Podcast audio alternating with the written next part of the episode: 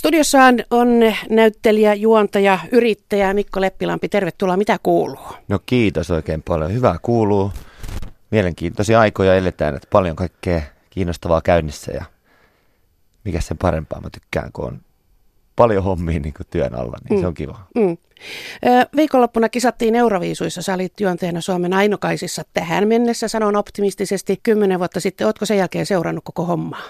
Totta kai kyllä se jäi sellaiseksi isoksi osaksi elämää ja varsinkin niin kuin silloin kun tulisi todettuukin, että varmaan sitten ää, aika kultaa vielä nämä muistot siitä viikosta, ikimuistoisesta ja ainutlaatuisesta viikosta ja niin se on kyllä käynytkin. Että se oli hauska itse asiassa viime vuonna nostettiin vähän niin Euroviisu esiin ja käytiin niin kuin läpi niitä eri vaiheita ja eri vuosia ja sitten me Jaanan kanssa sitten kohdattiin mm. taas pitkästä aikaa tämän asian äärellä ja käytiin vähän juttelenkin siitä ja kyllä se oli hauska palata siihen, katsoa niitä kuvia ja jotain materiaaleja sieltä. Että kyllä se oli aivan ainutlaatuinen kokemus. Ja, ja toistaiseksi, niin kuin, tai optimistisesti sanoit, niin toistaiseksi ainut kerta, kun semmoista Suomessa on päästy tekemään. Ja ajette, kun sattukin oma elämä ja ura just sillä tavalla, että siihen sitten istahti mm. siihen rooliin, niin kyllä se oli uskomaton juttu. Hei, jääkiekko puhuttaa myös näihin aikoihin. Sulla pysyy mailla hyvinkin käsissä.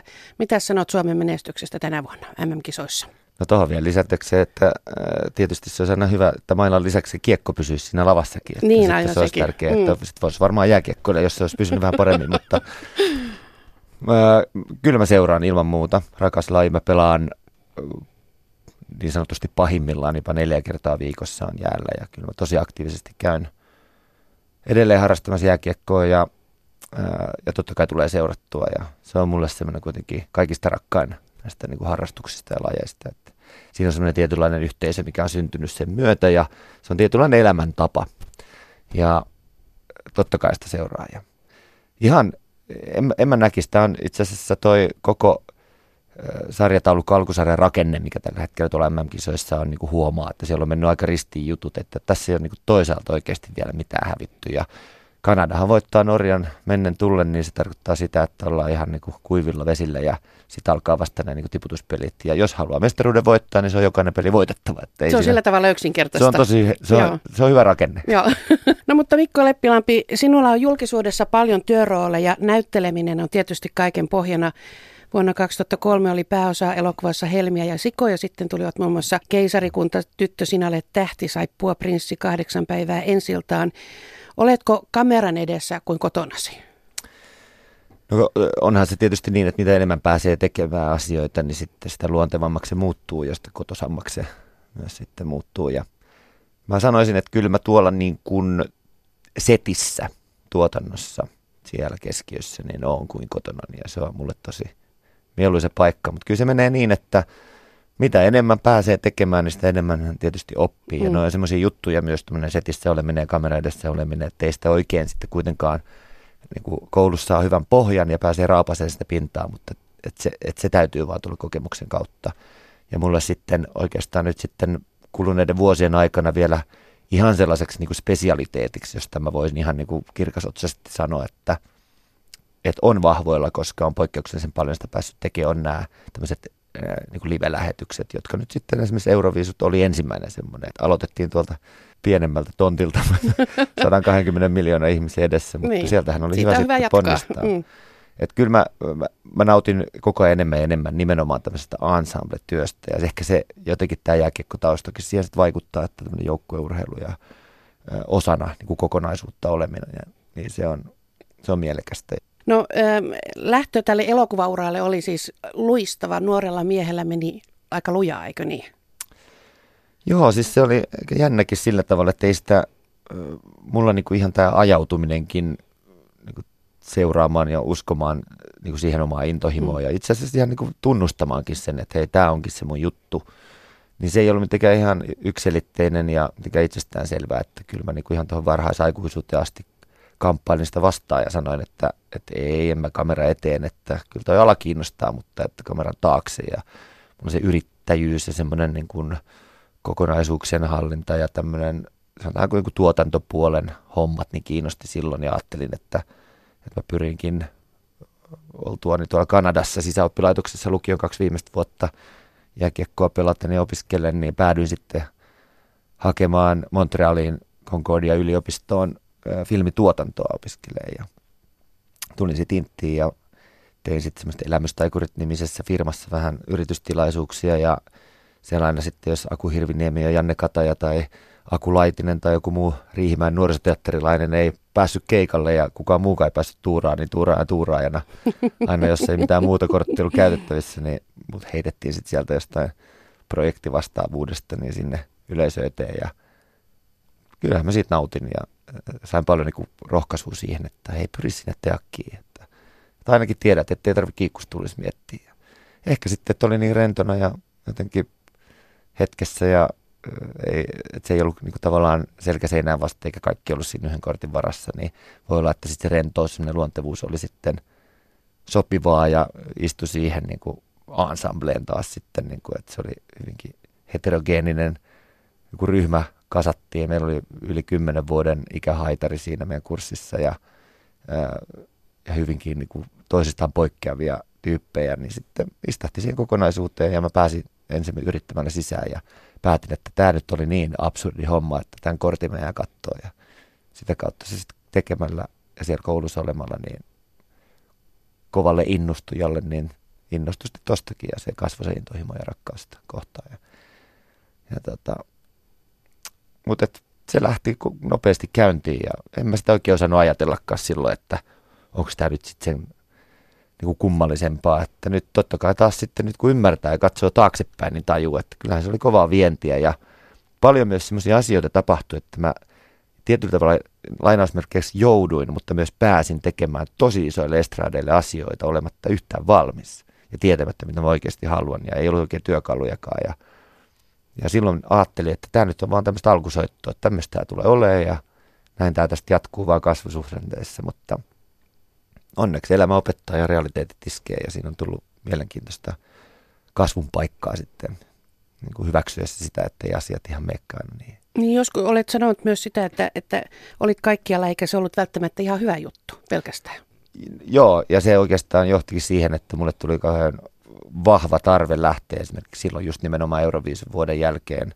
Siinä oli tosi monta tuotantoa yhtä aikaa sen vuoden päällä. Kyllä sitä niin kuin joka tuutista tuli ja, ja se ei niinku tuntunut kivalta. Musta, mä, mä rupesin vähän varoa mun tekemistä. Että ei, kun ei ollut niitä työkaluja eikä sitten semmoista niinku itseluottamusta ja niinku valmiuksia siihen ehkä, niin sitä rupesi sille keskittyä vähän väärin asioihin, että varomaan falskiutta ja silloin tuli kauhean varovaiseksi tekeminen, eikä oikein uskaltanut luottaa omaa ääneensä ja omaa tapaansa tehdä. Ja ehkä keskittyä enemmän niihin välttämään virheitä ja sitten se ei taas niin ihan mihinkään oikein kiinnostavaa. Ja, ja se ei tuntunut kivalta. Mä ajattelin, että on kiva ottaa semmoinen etäisyys ja perspektiivi ja sitten pääti lähteä silloin Los Angelesiin tunneille. Mm. Ja kyllähän sekin silloin uutisoitiin, että on lähes vallottamaan Amerikkaa, vaikka se nyt ei ollut niin, mutta sitä se on. Se oli hieno kokemus.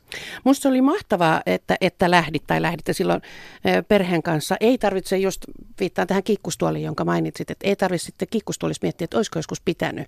Että sehän on mahtavaa, että tarttuu tilaisuuteen, jos joku semmoinen tulee. Niin ja se, että kyllähän se on niin kuin läpi elämän sitten kantaa myös semmoinen aj- ajatus siitä, että itse päättää millaisen reissun siitä itselleen haluaa, että ottaako niin kuin asian kerrallaan ja kokeeko, että joku asian pettymys vai että rikastuttaako elämää. Ja kyllä se niin kuin kaiken kaikkiaan se ymmärrys ja arvostus sille, millainen ura ja millaiset mahdollisuudet Suomessa on niin kuin elättää itsensä ja perheensä sillä, mitä rakastaa, niin kyllä se niin kuin arvo nousi tuon perspektiivin myötä. Näitä siellä varmaan aika monta tarjoilijaa, jotka tekisivät mielellään sitä, mitä, mistä sulle maksetaan Suomessa. Nimenomaan, ja sitä mm. he muistuttivatkin kyllä siellä, että ajattele kuinka onnekas juttu sulla, että sä saat tehdä työksestä tätä. Ja sitä sen ymmärsi. Ja, ja sitten se oli ensimmäisen kerran, että kyllä mä uskon, että nuo jotkut tuotantoyhtiön niin kun ihmiset tai ohjaajat oli vähän ihmeissäänkin, että sitten yhtäkkiä mä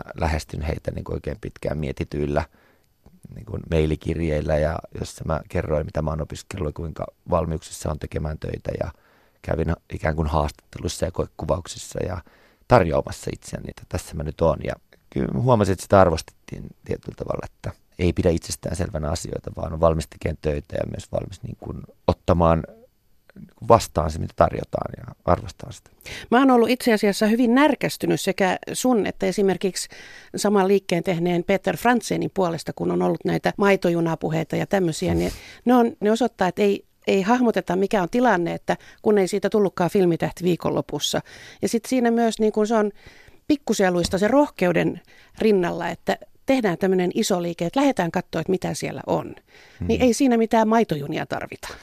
Joo, tämä on myös nyt sitä, että, että, että miten asioihin suhtautuu ja mikä on sitten oikeasti niin relevanttia. Että se, että itse tietää, mitä tekee, ja, niin se nyt tietysti varmasti on se tärkeä asia, mutta se kuuluu tähän tietynlaiseen niin kuin symbioosiin sitten median ja esiintyvien ihmisten ja niin kuin julkisuudessa työtä tekevien väliin. Että, että kyllä mä haluan ennemmin jopa nähdä näin, että sit se helpottaa ja se keventää itse niin omaakin suhtautumista asioihin, että sen sijaan, että ennen esimerkiksi oli jotenkin vähän närkästynyt siitä, että voi että nyt taas noin toimittajat tuossa kyselee ja näin, niin se onkin kääntynyt siihen, että kiitos kun teitä kiinnostaa meidän tekemiset, koska me emme muuten tekisi näitä muuta kuin pöytälaatikkoon. Ja varsinkin siinä vaiheessa, kun on lähtenyt omia hankkeita viemään eteenpäin ja tajuu, kuinka paljon kilpailua tuolla on myös siitä huomiosta ja sitten nostoista, niin sekään ei ole millään tavoin enää itsestään selvää se, että mua kutsutaan radioon puhumaan asioista. Ja se, että se kiinnostus vielä niin kuin kantaa ja riittää, niin se kertoo siitä, että on ehkä tehnyt asiansa hyvin ja, ja pysyy tietyllä tavalla tapetilla. Ja kyllä se on osa tätä. Mikko Leppilampi, sun työsarkasi on sitten aina vaan laajentunut ja kun tämä on vähän semmoinen maa, että suutarin pitäisi pysyä lestissään ollakseen uskottava suutari, niin onko mm. joku sanonut sulle matkan varrella, että sun pitäisi keskittyä johonkin? On. Mm. Viimeksi just tuossa mulla toinen tämmöinen todella ihan konkreettinen niin vedenjakaja elämässä, missä pääsi taas hakemaan vähän perspektiiviä asioihin ja katsoa asioita niin kuin etäältä. Ja äh, niin kuin, että tärkeät asiat niin kuin kirkastui vahvasti, oli tämä Atlantin ylipurjehduskokemus tässä tammikuussa ja siellä muun muassa sitten... Niin sä olit Jalliksen mukana tässä. Joo. Teitä oli mitä kymmenkunta, eikö niin? No meitä oli siis kaiken kaikkiaan, sitten kun oli niin kuin pari kuvaajaa ja äänimies ja käsikirjoittaja, ohjaaja ja sitten muut siinä, niin meitä oli kaiken kaikkiaan 13 siinä okay. 57 purkissa ja kyllä se oli uskomaton kyllä kokemus. Ja tota, kaiken kaikkiaan, mutta kyllä siellä esimerkiksi kun oli aikaa jutella, niin kyllä meillä oli tämmöiset kun juttupiirit siellä sitten, että kyllä mä sain tosi paljon esimerkiksi niin kuin näkökulmaa Sukulan Jyrkiltä ja Jallikselta myös tiettyihin asioihin. Ja kyllä siellä tuli niin tosi vahvasti myös mietittyä sitä, että, että se semmoinen, että mikä se mun substanssi on, mikä, että mihin mä fokusoin. Ja että se mutta se kuuluu semmoiseen tiettyyn kasvuvaiheeseen. Mä uskon, että kaikki niin kuin yrittäjähenkiset ja yrittäjät käy jossain vaiheessa sen, että pitää vähän kokeilla niin kuin rajoja, että mihin kaikkeen pystyy ja mikä lähtee vetämään niin kuin tavallaan intohimopiirissä. Ja nyt se on hyvinkin selkeytynyt ja kyllä mä oon niin kuin tehnyt selväksi sen, että se on, se on se tietty klusteri, missä mä pysyn ja se on se entertainment, se on se viihdeala ja kaikki, mikä siihen liittyy. Vaikkakin se on niin kuin tosi monimuotoista, että että mä en suostu siihen, että mä kieltäisin itseltäni sen, että minä teen vaan elokuvia tai minä teen vaan teatteria tai vaan musiikkia. Että se ei ole mun reitti ja mä en olisi minä, jos mä kieltäisin itseltäni niitä intohimopiirejä. Ja tuntuu, että se on jollain hauskalla tavalla myös vähän auennutkin täällä, että, että esimerkiksi nuori herra Roope Salminen on jossain vaiheessa pari vuottakin sitten sanokin siitä, että, että kiitos, että olet vähän niin kuin raivannut tätä tietä, että hänen on nyt helpompi toteuttaa sitä samaa, kun hän tykkää myös niin kuin tehdä laajemmin asioita ja on yrittäjähenkinen. Ja, että kyllä se, se niin kuin merkkasi mulle tosi paljon, että joku sanoo siitä, että kiitti, että... Joku tunnistaa sen, mitä on tehnyt. Niin, että se on mun reitti, mm. että tämmöinenkin on mahdollista. Ja, mutta kyllähän se totta kai, se syö myös ja ää, mä ymmärrän sen täysin. Se on ihan ymmärrettävää, että joku ohjaaja ei välttämättä pysty näkemään mua tai sillä tavalla tarjoamaan enää vaikka elokuvan rooleja, kun samaan aikaan se saattaisi viedä siitä kokonaisuudesta sitä ajatusta, että tai toi onkin se viihdejuontaja tai, tai toi on liian niin kuin Mikko Leppilampi. Niin kuin ikään kuin. Oletko sä törmännyt tähän, että on jäänyt niin kuin... Il, ilman muuta, okay. ilman muuta. mutta se on ollut ihan tietoista myös itseltä, että kyllä mä sen ymmärtänyt. Ja, ne on, ja kaikkihan on päätöksiä, että tekee itse valintoja ja sitten pitää seistä sen takana. Että sitä tässä on niin kuin viime aikoina opetellut ja se tuntuu hyvältä. Mikko Leppilampi, sinun bisnespuolesi ja yrittäjyyspuolesi on saanut vielä enemmän jalansia tässä viime aikoina ja, ja vähän niin kuin parhaillaankin. Aviapolis Studios on sinulle eh, tärkeä hanke. Kerro siitä vähän lisää. Tänne on keskusta-alueella tämmöistä niin sanottua mid-size, eli tämmöistä puolikokosta venueita, joka on vähän niin kuin jäähalli ja rockklubin välissä, niin se tarve on ollut pitkään, niitä hankkeita on erilaisia yritetty saada käyntiin ja se tarvitaan ja tämmöinen kokonaisuus nyt sitten ollaan sinne tulevaan nousevaan lentokenttäkaupunkiin mm. Aviapoliksen sitten rakentamassa. Ja se on taas semmoinen globaali juttu, että lentokenttien, kansainvälisten lentokenttien ympärillä ja välittömään läheisyyteen pyritään rakentamaan tämmöisiä niin kuin messu kautta tapahtumakeskittymiä ja yritys. Logistiikka pelaa siinä. Nimenomaan, mm. ja meillä on ihan mieletön mahdollisuus täällä tuossa Helsinki-Vantaan lentokentän läheisyydessä, että sieltä tulee Euroopan kiinnostavin tapahtuma-alue vaativattomasti sanottuna, mutta sitä me rakennetaan, että Suomesta Euroopan kiinnostavista, kiinnostavinta tapahtuma-aluetta. Ja siihen ei riitä vain yksi venue, niitä tulee useampia tänne pitkin maata, mutta se on meidän se iso kuva. Se tarkoittaa itse asiassa esimerkiksi jonkun arkkitehdin silmissä vaikka tosi tylsältä, koska se pitää olla aika tota, tämmöinen niin sanottu simppeli ja jotenkin riisuttu laatikkoversio, johon voidaan sitä aina uudelleen sisältö tuoda, mutta kaikki fasiliteetit ja infra täytyy olla valmiina. Mutta ketteryyttä ja yksinkertaista muokattavaa ja reagointikykyistä tilaa, niin tämmöistä lähdetään tekemään. Kyllä, kyllä. No, sinä teet monenlaisia hommia, olet Mikko Leppilampi nykyisin myös paljon näkyvä juontaja. Ja itse asiassa, kun tätä kuunnella radiosta, niin ollaan tässä nyt muutama tunti förskottia, otetaan tämän juttutuokion kanssa. Sinähän olet Suomiloven parissa nytkin. Juuri nimenomaisella hetkellä niin, itse asiassa. Itse asiassa. Konsertti on mm. käynnissä, koska tästä viiletetään suoraan itse asiassa tuonne Vantaalle. Siellä on hieno, nyt neljättä vuotta jo Vantaan viihdeorkesteri Ensemblen ja Suomi Love-ohjelman Love-bändin yhteistyö on ollut käynnissä ja, ja siellä on hieno konsertti, puolentoista tunnin konsertti sitten Muista, kun olit, olit juontajana uusia, jos nyt ihan näin meidän kesken sanon, niin suhtaudun hiukan näyttelijäjuontajiin epäluuloisesti, koska he niin usein esittävät sitä kliseetä, jonka he luulevat, että juontaja on. Joo. Mutta sulla meni tämä alkuvaihe tosi äkkiä ohi ja näytti siltä, että löysit itsesi juontajana. Että et, tota, et esitä, vaan että olet.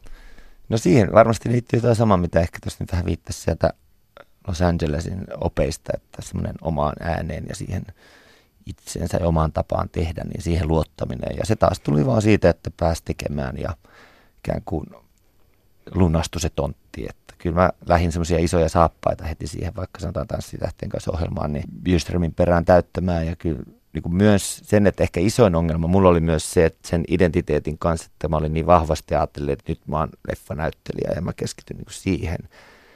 Ja en mene tekemään telkkaria. Sitten kun mä menenkin tekemään tämmöistä viihdeformaattia samaan aikaan, niin mä nolon jälkeenpäin sanoa, mutta se on tiettyä vaihettavaa epävarmuutta, mutta piti niin kuin jalkaa oven välissä ikään kuin, että, että mä en sit, mä sit oon niin kuin sataprosenttisesti tätä, vaan mä oon enemmän näyttelijä, niin kuin että kielsi sen. Ja sitten vasta kun päästä siitä irti, ja tunnusti niin kuin oikein niin kuin kirkkaan silmin sen, että mä rakastan tätä lajia ja mä olen tanssitähtien kanssa juontaja, mä olen viihdeohjelmien juontaja, mä oon ylpeä siitä ja tämä on hieno laji ja tämä on mieletön niin ensemble-homma, tämmöinen live-ohjelma, niin sitten se rupesi paranee. Että kyllä se vaan niin on, että jalka pois oven välistä ja täysin rinnoin ja rehellisesti kun tekee asioita, niin sit se rupeaa ehkä resonoimaankin. Niin, koska se näkyy ainakin, jos on puolittain. Jos itse, jos itse Hannaa vastaan, että eihän tässä oikeasti, niin se näkyy katsojille. Vähän niin kuin missä tahansa ihmissuhteessa. No näinhän se on. Tunnistatko aina itsesi siitä kuvasta, joka julkisuudessa on? Mm, en välttämättä. Mä, en, nyt, nyt on silleen, että ikään kuin, että mikään ei tuntuisi. Mä mitään teflonia, mä oon aika herkkä ihminen ja totta kai mä niin reagoin asioihin. Mutta se kuitenkin se, että mä on niin tietoinen siitä, mitä tässä tehdään, että mä ymmärrän sen, mistä se johtuu. Ja jos mä en anna itsestäni esimerkiksi niin kuin enempää, jos mä oon ollut semmoinen, että mä hirveästi tarkoin mietin, mitä mä sanon, ja siitä on päässyt niin kuin tavallaan niin kuin ikääntymisen ja tälle kypsymisen myötä irti, että uskaltaa just nimenomaan luottaa siihen omaan ajatukseen ja tapaan olla, niin eikä ota itseäsi niin liian vakavasti tai jotenkin mieti, että kaikki kiinnostaisi ihan hirveästi sun tekemiset, vaan niin se, että, että menee ja sanoo rehellisesti ja on inhimillinen ja tavallaan vähän tämä, että, että jos ei sinussa ole mitään rosoa, niin siihen ei myöskään paska tartu ja, mm.